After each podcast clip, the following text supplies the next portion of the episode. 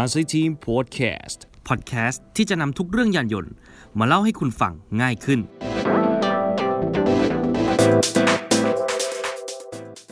หลายท่านคงจะรู้จักแบรนด์รถยนต์ที่ชื่อ Chevrolet นะครับ เป็นแบรนด์รถยนต์สัญชาติอเมริกันที่อยู่ในตลาดรถยนต์บ้านเรามาเป็นระยะเวลา 20 ปีนะครับ แต่เมื่อวันที่ 17 กุมภาพันธ์ที่ผ่านมา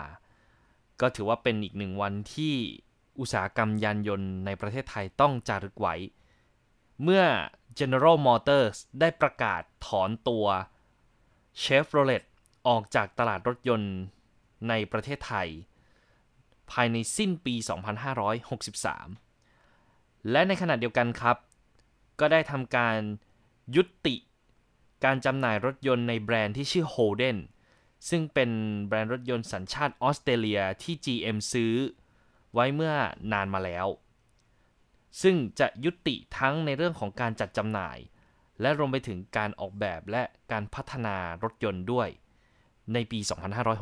2564 ซึ่งนั่นแสดงให้เห็นว่าณขณะนี้ General Motors กำลัง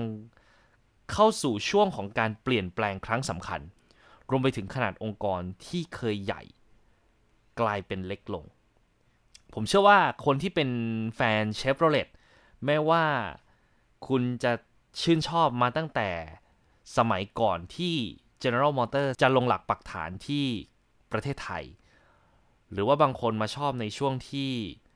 Chevrolet ได้สร้างปรากฏการณ์หลาย ๆ อย่าง วันนี้คาไซทีมพอดแคสต์นะครับ เราจะมาเล่าเรื่องราวตลอด 20 ปีที่ผ่านมาของ Chevrolet ให้ทุกท่านได้ฟังกัน ก่อนที่เหตุการณ์สำคัญที่มีการถแถลงยุติการจำหน่ายรถยนต์จะเกิดขึ้นนั่นเอง ผมขอย้อนกลับไปในปี 2543 นะครับ หรือปีคริสตศักราช 2000 หลังจากที่ General Motors ได้ถอนแบรนด์ที่ชื่อว่า Open ออกไปนะครับทำให้ General Motors มองว่า ขอได้ใช้คำว่า GM แล้วกัน GM มองว่าตลาดรถยนต์ในบ้านเรามีช่องทางที่หลากหลาย ฉะนั้น แบรนด์ที่เหมาะสมกับการที่จะมาทำตลาดในประเทศไทยนั้น 1. รถยนต์หรือสินค้าของเขาจะต้องตอบโจทย์ กลุ่มลูกค้าที่หลากหลายได้ และรวมไปถึง สินค้าที่จะต้องมีคุณภาพมากขึ้น นั่นจึงเป็นเหตุให้ GM ตัดสินใจนำ Chevrolet เข้ามาสู่ตลาดรถยนต์ในบ้านเรา และรวมไปถึงลงทุนสร้างโรงงานที่จังหวัดระยองอีกด้วยนะครับ รถยนต์รุ่นแรกที่เปิดตัวในฐานะ แบรนด์ที่ชื่อ Chevrolet ณตอนนั้นเนี่ย เป็นรถยนต์ MPV ซึ่งก็ถือว่าเป็นอะไรที่ใหม่มากๆ ในสมัยนั้นนะครับ จะเป็นคันไหนไปไม่ได้เลย นอกจาก Chevrolet Safira เป็นรถ MPV ยุคแรก ๆ เลยก็ว่าได้ แล้วก็สร้างความฮือฮาให้กับวงการรถยนต์ในประเทศไทยด้วย เพราะในขณะนั้นเนี่ยต้องบอกว่าไม่มีใครกล้าที่จะส่งรถอเนกประสงค์เลย ส่วนใหญ่ ราคาจะแพงแพงแบบแพงหูฉีกไปเลย อย่าง Toyota Wish แต่ว่า Toyota Wish เองเนี่ยแพงเพราะด้วยในเรื่องของภาษีนำเข้านะครับรวมไปถึง Honda Stream ด้วย ที่ราคาและรวมไปถึงวัสดุเองก็ไม่ได้สอดคล้องกับกับราคาสักเท่าไหร่นะครับ Chevrolet Safira เกิดขึ้นนะครับในปี 2543 ซึ่งต้องบอกแบบนี้ว่าเป็นปรากฏการณ์เลยก็ว่าได้นะครับทำให้คนรู้จักแบรนด์ที่ชื่อว่า Chevrolet ครั้งแรกนะครับ แล้วก็ถือว่าเป็นรถอเนกประสงค์ที่ต้องใช้คำว่าณขณะนั้นเนี่ยไม่มีใครกล้าทำการตลาดที่ดูเดือดมากๆ เพราะว่าในสมัยก่อนเนี่ยไม่มีใครอย่างมากอาจจะมีในเรื่องของการแถมประกันหรืออะไรพวกนี้ แต่ว่าเชฟโรเลตในยุคนั้นเนี่ยก็เล่นแคมเปญดาวน์ศูนย์เปอร์เซ็นต์ซึ่งณตอนนั้นถือว่าเป็นอะไรที่ฮือฮามากๆ หลังจากนั้นคำว่าดาวน์ศูนย์เปอร์เซ็นต์มันเลยเกิดขึ้น ตามค่ายรถต่างๆ ซึ่งเขาก็หยิบมาเล่นตามด้วยนะครับ ณขณะนั้นณขณะนั้นเนี่ยเชฟโรเลตซาฟิราเนี่ยจะใช้เครื่องยนต์เบนซิน 1.8 ลิตร แล้วก็ 2.2 ลิตรนะครับ แต่ 1.8 ลิตร เปิดตัวก่อนนะครับ แล้ว2.2 ลิตรจึงตามมานั่นเอง หลังจากนั้นครับ พอเปิดตัว Chevrolet Safira ได้ปุ๊บ ก็เริ่มขยับขยายกลุ่มลูกค้ามากขึ้น ด้วยการส่ง Chevrolet Lumina ซึ่งเป็นรถยนต์นั่งส่วนบุคคลไซส์ก็คือ D segment นะฮะในปัจจุบัน ก็ชูจุดเด่นในเรื่องของตัวรถที่มีขนาดใหญ่นะครับ และรวมไปถึงเครื่องยนต์ที่แรงด้วยนะครับ แต่ว่า Chevrolet Lumina เนี่ยเป็นรถที่นำเข้ามาจากออสเตรเลียนะครับ ฉะนั้นเนี่ยโอเคราคามันก็แพงอยู่ละ แต่ความโชคดีคือณขณะนั้นเนี่ยภาษีนำเข้าจากออสเตรเลียเนี่ยยังได้รับสิทธิพิเศษอยู่นะครับผม ก็ราคาก็ถือว่าดรอปลงมา แต่ว่า เมื่อเทียบกับคู่แข่งแล้ว ก็ค่อนข้างสูงอยู่พอสมควร จนทำให้ Chevrolet Lumina นั้นเนี่ย หายไปจากตลาดอย่างเงียบๆนะครับ จุดที่เรียกว่าเป็น turning point ของ Chevrolet นะครับ เลยก็ว่าได้เนี่ย คงจะเป็นในเรื่องของรถกระบะนะครับ ปี 2546 Chevrolet ได้เดินหมากสำคัญ และเป็น turning point ครั้งใหญ่เลยก็ว่าได้ นั่นก็คือ Chevrolet ได้เปิดตัวรถกระบะที่ชื่อ Colorado โดยชูจุดเด่นในเรื่องของรถกระบะสายพันธุ์อเมริกัน ซึ่งจริงๆแล้วเนี่ย Colorado รุ่นแรกเนี่ย มันก็คือรถกระบะที่พัฒนาร่วมกันกับ Isuzu D-Max อ่าหลายท่านก็คงจะจำกันได้อยู่นะครับ รุ่นแรกเนี่ยเปิดตัวออกมาก็คือเป็นในลักษณะก็คือไฟหน้าตา 2 ชั้นนะครับ ซึ่งเหมือนกับรุ่นเวอร์ชันอเมริกัน คือหลายคนเห็นแล้วแบบโหดูอเมริกันมากๆ ดูสวยมากๆนะครับ แต่ว่าพอเปิดประตูภายใน เฮ้ยเนี่ยมัน Isuzu D-Max นี่ สิ่งที่เปลี่ยนก็มีก็คือตรงพวงมาลัยที่เปลี่ยนตราจาก Isuzu เป็น Chevrolet นอกนั้นแทบจะเหมือนกันเลย เปิดฝากระโปรงมาเครื่องยนต์ก็เป็นบล็อกเดียวกัน ทั้ง 3.0 ลิตร และ 2.5 ลิตรนะครับ คือว่ากันง่ายๆว่าชิ้นส่วนนะครับ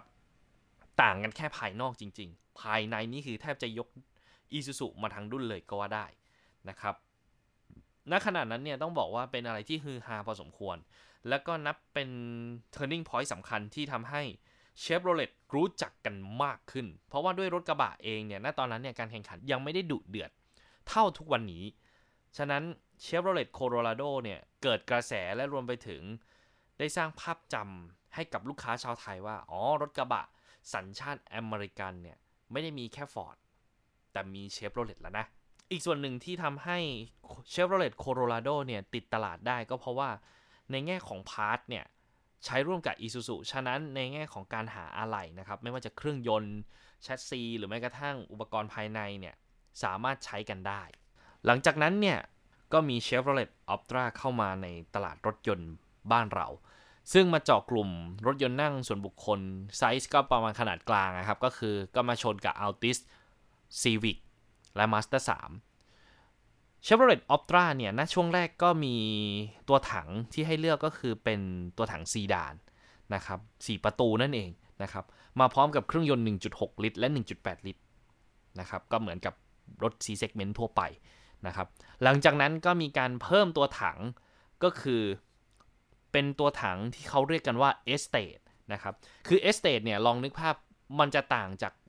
Hatchback หรือ Fastback ตรงที่ว่า 1 ขนาดตัวรถจะยาวกว่านะครับมันก็คือรถอเนกประสงค์ดีๆ นั่นเอง แล้วก็ Chevrolet Optra ก็น่าจะเป็นรถยนต์รุ่นแรก ๆ เลยก็ว่าได้ที่ติดตั้งก๊าซ CNG จากโรงงาน ต้องย้อนกลับไปนะครับ ในช่วงที่ Chevrolet Optra ยังทำตลาดอยู่ ณ ตอนนั้นเนี่ย ประเทศไทยเราเข้าสู่ช่วงวิกฤตน้ำมันแพง ณ ตอนนั้นเนี่ยราคาน้ำมันพุ่งไป 30 กว่าบาท 40 กว่าบาท ซึ่งแน่นอนว่ารัฐบาลพยายามหาวิธีการแก้ปัญหา หนึ่งในวิธีการแก้ปัญหาของช่วงวิกฤตน้ำมันแพงเนี่ยก็คือการส่งเสริมติดก๊าซ NGV นั่นเอง การติดก๊าซในรถยนต์ 1 คันเนี่ยใช้งบเยอะพอสมควร ฉะนั้นค่ายรถยนต์ส่วนใหญ่ก็อาจจะยังกล้ากลัวแต่เชฟโรเลตมองว่า ถ้าเราติดก๊าซจากโรงงาน และเรารับประกันมากกว่ารถยนต์ปกติ เรามีประกันวารันตี 3 ปี 1 0 0 0 0 0กิโลอยู่แล้ว แต่เราไปวารันตีตัวชุดระบบก๊าซด้วยล่ะ มันจะดีกว่าไหม มันก็เลยเป็นโจทย์และเป็นจุดเริ่มต้นที่เชฟโรเลตเริ่มเอา Chevrolet Optra CNG มาติดตั้ง ซึ่งไม่ได้ติดตั้งแค่ตัวซีดานอย่างเดียวนะครับ ยังติดตั้งตัว Estate ด้วย ก็ถือว่าเป็นรถรุ่นแรก ๆ เลยที่ติดตั้งก๊าซ CNG จากโรงงาน และหลังจากนั้นค่ายรถอื่นๆ ก็ทำตามเช่นเดียวกัน หลังจากนั้นครับปี 2549 Chevrolet ได้เปิดตัวน้องเล็กสุดของตระกูล นั่นก็คือ Chevrolet Aveo นั่นเอง ช่วงแรกที่เปิดตัวเนี่ยนำเครื่องยนต์ 1.4 ลิตร เข้ามาขายก่อนนะครับ เป็นเบนซิน 1.4 ลิตร 94 แรงม้า แรงบิดอยู่ที่ 130 นิวตันเมตรนะครับ หลังจากนั้นเนี่ย ขายไปได้ประมาณปีกว่าๆ ก็มีเสียงบ่นลูกค้าว่า มันอืดไป มันไม่เพียงพอต่อการใช้งาน เราอยากได้เครื่องแรงกว่านี้ ก็เลยจัดให้เชฟโรเลตก็เลยนำเครื่องยนต์ 1.6 ลิตรนะครับเบนซิน 102 แรงม้า แรงบิด 145 นิวตันเมตร มาเป็นอีกหนึ่งทางเลือกนะครับ โดยที่ทั้งคู่เนี่ยจะใช้เกียร์อัตโนมัติ 4 สปีด ก็ขายดีในระดับหนึ่งนะครับ แล้วก็มีฟังก์ชันที่ต้องเรียกว่าถ้าเทียบกับคู่แข่งด้วยกันแล้วก็ถือว่าสูสีพอสมควร เปิดตัว Aveo ไปได้สักพักหนึ่ง ปี 2550 ครับเชฟโรเลตก็เลยขยายกลุ่มขยายตลาดไปเล่นระดับสูงขึ้น ด้วยการเปิดตัว Chevrolet Captiva ซึ่งเป็น SUV ที่ต้องเรียกได้ว่าฮือฮาในแง่ของตัวออปชันและสมรรถนะนะครับ ตัวเครื่องยนต์นะครับ Captiva ได้เปิดตัว 2 เครื่องยนต์ นั่นก็คือเบนซิน 2.4 ลิตร และดีเซล 2.0 ลิตร เป็นทางเลือกให้นะครับ และฟังก์ชันที่ต้องเรียกว่าหลายคนจำได้ แล้วก็เป็นที่พูดถึงกันณขนาดนั้นนะครับ นั่นก็คือตัวช่วงล่างด้านหลังเนี่ย มีระบบช่วยยกตัวรถนะครับ ขนาดที่คุณเนี่ยบรรทุกของ คือถ้าพูดกันง่าย ๆ ก็คือว่าเวลาหน้าเชิดนะครับ ตูดจะยกขึ้นนะครับ ระบบช่วงล่างของ Captiva จะดันตูดให้อยู่ในระดับที่เท่าๆกันนั่นเอง แล้วก็มาพร้อมกับระบบขับเคลื่อน4ล้อแบบ all wheel drive นั่นเอง ผ่านไปจาก SUV นะครับ ก็มีแต่งหน้าทาปากให้กับ Colorado นะครับ Big Minor Change ซึ่งแต่งหน้าทาปากชุดใหญ่ตามแฝดรุ่นพี่อย่าง Isuzu D-Max นะครับ ก็คือตอนนั้นเนี่ย ปี 49 ก็มีการเปลี่ยนโฉมเจ้า D-Max นะครับณตอนนั้นก็คือรุ่นใหม่ของโลก Colorado นะตอนนั้นเนี่ย เครื่องยนต์ตัว Common Rail เข้ามาละ แต่ว่ามีการเปลี่ยนภายในก่อนตาม Isuzu D-Max หลังจากนั้นค่อยเปลี่ยนด้านนอกแบบ Big Minor Change ไฟหน้า 2 ชั้นหายไปกลายเป็นไฟหน้าเป็นลักษณะแบบปกติเหมือนชาวบ้านทั่วไปละนะครับ หน้าตาอาจจะไม่ได้ดูดุดันเหมือนเมื่อก่อน แต่ก็ พยายามไม่ทิ้งลายความเป็นรถสไตล์ปิกอัพอเมริกันนะครับ หลังจากนั้นครับ ปี 2553 ต้องเรียกได้ว่าเชฟโรเลตมีรถแทบจะครบทุกเซกเมนต์เลยก็ว่าได้นะครับ และในปีนั้นเป็นปีที่เชฟโรเลตตัดสินใจ full model change รถยนต์นั่งอย่าง Chevrolet Cruze นั่นเอง Optra ทำตลาดมาอย่างยาวนานมากๆ ก็น่าจะประมาณ 8 ปีได้นะครับ Chevrolet Cruze มาคราวนี้ชูคอนเซปต์ในแง่ของ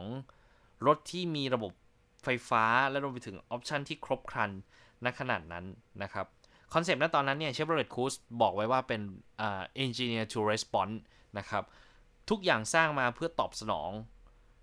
สิ่งที่คุณควบคุมหรือตอบสนองทุกความต้องการในการใช้ชีวิตเลยก็ว่าได้ ณตอนนั้น Chevrolet Cruze มีเครื่องยนต์นะครับสองแบบนะครับ นั่นก็คือเครื่องยนต์ 1.8 ลิตรเบนซิน แล้วก็เครื่องยนต์ดีเซล 2.0 ลิตรนะครับ ซึ่งณขณะนั้นต้องบอกว่าน่าจะเป็น C segment รุ่นที่ 2 เลยก็ว่าได้ที่ใช้เครื่องยนต์ดีเซลนะครับ ต้องบอกว่าณตอนนั้นถือว่าฮือฮามาก ๆสำหรับ Chevrolet เลยก็ว่าได้ และรวมไปถึง ฮือฮาในแง่ของตลาดรถยนต์ในบ้านเราด้วย ที่ต้องบอกว่าฮือฮาเพราะว่าต้องบอกแบบนี้ว่าณตอนนั้นเนี่ย ตลาดรถยนต์ C segment เนี่ยส่วนใหญ่จะเป็นเบนซินหมด Ford ก็มีช่วงหนึ่งที่เอาดีเซลเข้ามาขาย แต่ว่าก็ยังไม่ได้จริงจังมากขนาดนั้น แต่เชฟโรเลตตัดสินใจเอาเบนซินและดีเซลเข้ามาขายควบคู่กันไปเลย ซึ่งถือว่าเป็นความใจกล้าและใจป่ามากๆของเชฟโรเลตณขนาดนั้นนะเพราะด้วยรูปทรงของ Chevrolet Cruze ณตอนนั้นก็ถือว่า มีความอเมริกันแล้วก็มีความพรีเมียมชัดเจนนะครับ คนที่ไม่ชอบเจ้าตลาดอย่าง Altis หรือ Civic ณตอนนั้นช้อยส์ที่ 3 โผล่มาเลยก็คือ Chevrolet Cruze หลังจากนั้นครับ ปี 2554 เป็นปีของฟากระบะละ คราวนี้ Chevrolet ก็ซุ่มพัฒนารถกระบะรุ่นใหม่ของเขา โดยช่วงแรกเนี่ย เขาได้เปิดตัวคอ นะครับในชื่อว่า Chevrolet Colorado Show Truck ซึ่งเปิดตัวในประเทศไทยเป็นที่แรกในโลกนะครับและมาโชว์ตัวในงาน Motor Show นะครับปี 2011 นะครับก่อนที่จะเปิดตัว All New Colorado ในปีเดียวกันนะครับแต่ว่าเปิดตัวในช่วงต้นเดือนตุลาคมนั่นเอง All New Colorado หรือ Colorado ปัจจุบันนี้นะครับ ใช้เครื่องยนต์ใหม่ คราวนี้ สลัดเครื่อง Isuzu เกียร์ Isuzu ทิ้ง และใช้เครื่องยนต์เกียร์ที่พัฒนาด้วยตนเอง เป็นเครื่องยนต์ Duramax นะครับ ขนาด 2.5 ลิตร และ 2.8 ลิตร มาพร้อมกับเกียร์อัตโนมัติ และเกียร์ธรรมดา 6 จังหวะ โดยที่เวอร์ชั่นแรกของ Duramax Diesel นะครับ ตัว 2.5 ลิตร เนี่ย ให้กำลังสูงสุดอยู่ที่ 150 แรงม้า โดยประมาณนะครับ 2.8 ลิตร เนี่ย อยู่ที่ 180 แรงม้า ก่อนที่ Gen 2 จะเข้ามาทำตลาดต่อนะครับ เปลี่ยนเครื่องนะครับ 2.5 ลิตร เพิ่มแรงม้าเป็น 163 แรงม้า และ 2.8 ลิตร เพิ่มแรงม้าเป็น 200 แรงม้า แล้วก็มีการปรับออปชันเล็กน้อย มีใส่ Chevrolet MyLink เข้าไปตามยุคตามสมัยนั่นเองนะครับ ซึ่งถือว่าฮือฮาพอสมควร ทั้งในเรื่องของรูปทรงที่ดูมีความมักกันมาก ๆ แม้ว่าเปิดประตูภายในจะยังเหมือนกับ Isuzu D-Max อยู่ก็ตาม แต่ว่าสิ่งที่แตกต่างอย่างชัดเจนคือ 1 ในแง่ของเครื่องยนต์ รวมไปถึงวัสดุภายในที่ Chevrolet หาซัพพลายเออร์แล้วก็รวมไปถึงเก็บงานได้ดีกว่าซะอย่างนั้นนะครับ ในปี 2012 นะครับ ปี 2012 เนี่ย Chevrolet ก็ได้มีการเปลี่ยนโฉมให้กับรถยนต์น้องเล็กสุดท้อง อย่าง Chevrolet Sonic ซึ่งมาแทนที่ Chevrolet Aveo นะครับโดย Chevrolet Sonic คราวนี้เนี่ยเปลี่ยนโฉมเปลี่ยนโฉมในคราวนี้มาทั้ง 2 ตัวถังเลย จากเดิมที่ขายตัว 4 ประตูหรือซีดาน คราวนี้มีทั้งซีดานและแฮชแบ็กเข้ามาด้วยนะครับ แรกเริ่มที่ทำตลาดเนี่ยใช้เครื่องยนต์ 1.4 ลิตรเบนซินนะครับในช่วงนั้นเนี่ยมันมีเรื่องของภาษีรถคันแรกนะครับ ก็เอาเครื่อง 1.4 ลิตรมาขายก่อน ก่อนที่เครื่องยนต์ 1.6 ลิตร จะตามมาภายหลังนะครับ พร้อมเกียร์อัตโนมัติ 6 จังหวะด้วย ก็ Chevrolet Sonic ก็ถือว่าเป็นรถอีกรุ่นหนึ่งที่ประสบความสำเร็จมากๆ แล้วก็ถ้าจำถ้าจำไม่ผิดก็คือยอดขายเจ้า Chevrolet Sonic เนี่ย ติดท็อป3ด้วยซ้ำนะครับ ถือว่ามาแรงมากๆ ในปีเดียวกันครับ ก็ได้มีการเปิดตัวรถยนต์ PPV นะครับ หรือรถที่รถอเนกประสงค์บนพื้นฐานรถปิกอัพ ของ Chevrolet ซึ่งก่อนหน้านี้เนี่ย Chevrolet ก็มีไปจอยกับทางไทยรุ่งมานะครับ แต่ก็ทำไปทำมาก็ไม่ค่อย work สักเท่าไหร่นะครับ Chevrolet ก็เลยลงทุนพัฒนาเองซะเลยนะครับ ก็ใช้พื้นฐานจากโคโลราโดนี่แหละมาดัดแปลง เป็นรถอเนกประสงค์ภายใต้ชื่อ Chevrolet Trailblazer นั่นเอง การเข้ามาของ Trailblazer ทำให้ตลาด PPV มีสีสันมากขึ้นนะครับ แล้วก็มีการเปลี่ยนเครื่องยนต์ตามโคโลราโดด้วยนั่นเองนะครับ ในขณะเดียวกันในช่วงปี 2556 นะครับ ก็ได้มีการนำเจ้า Chevrolet Spin เข้ามาขายด้วย ซึ่ง Chevrolet Spin เป็นรถ MPV เครื่องยนต์ 1.5 ลิตรนะครับนำเข้าจากประเทศอินโดนีเซียเข้ามา ก็เป็นการเปิดตลาด MPV อีกครั้งหนึ่งนะครับ ในราคาที่ถูกลงกว่า Zafira ณขณะนั้นนะครับ Zafira เป็นการเปิดตลาด MPV ซึ่ง ต้องบอกแบบนี้ว่า Chevrolet ห่างหายจากตลาด MPV ไปนานพอสมควร การมาของ Spin ก็เป็นการอุดช่องโหว่ของตลาดได้นั่นเองนะครับ แม้ว่าตัวรถจะไม่ได้ผลิตในประเทศไทยและนำเข้าจากอินโดนีเซียก็ตามนั่นเอง ดูเหมือนว่าการเข้ามาของรถยนต์ Chevrolet เนี่ยในแต่ละรุ่นที่เราที่เราเล่าไปเนี่ยที่ผมเล่าไปเนี่ยดูเหมือนว่าจะอุดรอยรั่วไปเยอะพอสมควรเหมือนกัน แต่มันมีปัญหาเกิดขึ้นอย่างนี้ครับว่า การมันมันมีปัญหาตรงที่ว่า รถยนต์บางรุ่นมันมีดีเฟกต์เกิดขึ้น ถ้าให้เจาะจงเลยก็คืออย่าง Chevrolet Cruze ที่มีปัญหาเรื่องของเกียร์จนทำให้มีผู้ใช้บางรายไปฟ้องทางสคบนะครับ จนมีการเรียกรถเพื่อนำไปทดสอบ แล้วก็พยายามแก้ปัญหาสุดเพื่อพยายามหาทางออก ให้ทั้งฝ่ายของลูกค้าและรวมไปถึงตัวแบรนด์อย่าง Chevrolet อย่าง Chevrolet เอาใหม่สามสองหนึ่ง